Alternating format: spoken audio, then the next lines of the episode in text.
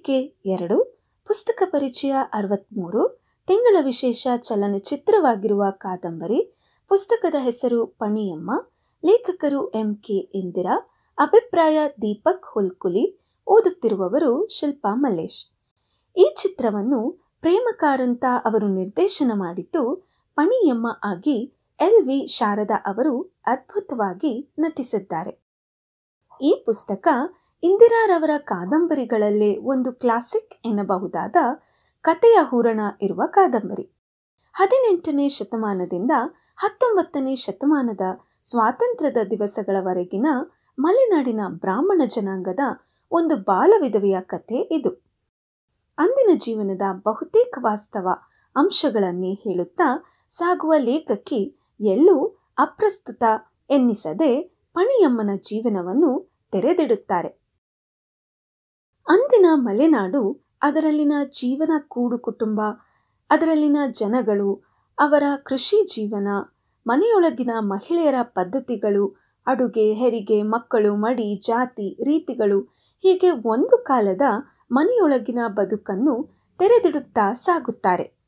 ಒಂದು ಹೊತ್ತು ಊಟ ಮಾಡುವ, ಇರುವ ಮನೆಯಲ್ಲೇ ಎಲ್ಲರನ್ನೂ ಹೊಂದಿಸಿಕೊಂಡು ಬಾಳುವ, ಎಲ್ಲರಿಗೂ ಬೇಕಾಗುವ ಹೆಣ್ಣಾಗಿ ಸಾಗುವ ಫಣಿಯಮ್ಮ ಎಂದೂ ತನ್ನ ಕಷ್ಟಕ್ಕೆ ಅಂದಿನ ಪದ್ಧತಿಗಳನ್ನು ದೂರುವುದೂ ಇಲ್ಲ ಅಥವಾ ಬದಲಾವಣೆ ತರಲು ಬಯಸುವುದೂ ಇಲ್ಲ. ಇಲ್ಲಿ ಕ್ರಾಂತಿಗಿಂತ ಶಾಂತಿ ಇದೆ. ಬಂದದ್ದನ್ನು ಇದ್ದ ಹಾಗೆ ಎದುರಿಸುವ, ಅದರಲ್ಲೇ ಖುಷಿ ಕಾಣುವ ಪಾಠವಿದೆ. ಎಳ್ಳಮಾಸಿಯ ದಿನ ಕಳ್ಳರಿಂದ ತನ್ನ ಜಡೆ ಕತ್ತರಿಸಿದ್ದು, ಮೈನರದ 4ನೇ ದಿನ ತನ್ನ ತಲೆ ಬೋಳಾಗಿದ್ದು, ಹಾಗೆ ಸುಬ್ಬಿ ಹಾಗೂ ಪುಟ್ಟಜೋಯಿಸನ ಪ್ರೇಮ ಪ್ರಸಂಗದಿಂದ ಮನಸ್ಸು ತಪಸ್ವಿಯಂತೆ ಸಾಗಿ ಕಾಶಿ ಯಾತ್ರೆ ಗಯಾದಲ್ಲಿ ಆತ್ಮಶ್ರದ್ಧಾ ಮಾಡಿಸಿಕೊಂಡು ಹಸಲರ ಬೈರನ ಮಗಳ ಹೆರಿಗೆ ಮಾಡಿಸುವಲ್ಲಿ, ಹಾಗೆ ಪ್ರಾಯದ ವಿಧವೆ ದಾಕ್ಷಾಣಿಯ ಪರವಾಗಿ ಮಾತನಾಡುವಂತೆ ಸಾಗಿ ಅಂತಿಮವಾಗಿ ಹುಟ್ಟಿದ ಮನೆಯಿಂದ ಅಂಚೆ ಮನೆಯಲ್ಲೇ ತುಳಸಿ ಕಟ್ಟೆಯ ಎದುರು ತನ್ನ ಜೀವನ ಶತಾಯುಷಿಯಾಗಿ ಮುಗಿಸುತ್ತಾಳೆ.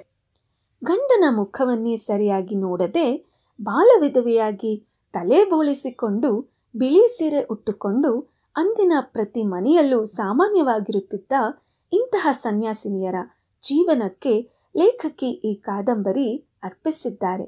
ಆದರೂ ದಾಕ್ಷಾಣಿಯ ಪಾತ್ರದ ಮುಖಾಂತರ ಬದಲಾವಣೆಯ ಕಾಲಘಟ್ಟವನ್ನು, ಕಿಟ್ಟಪ್ಪನ ಪಾತ್ರದ ಮುಖಾಂತರ ಅದನ್ನು ಒಪ್ಪುವ ಮಾನಸಿಕತೆಯನ್ನು ಹೇಳುವ ಮುಖಾಂತರ ಕಾದಂಬರಿಗೆ ಹಾಗೂ ಅಂದಿನ ಬದುಕಿಗೆ ಗೌರವವನ್ನು ನೀಡಿದ್ದಾರೆ.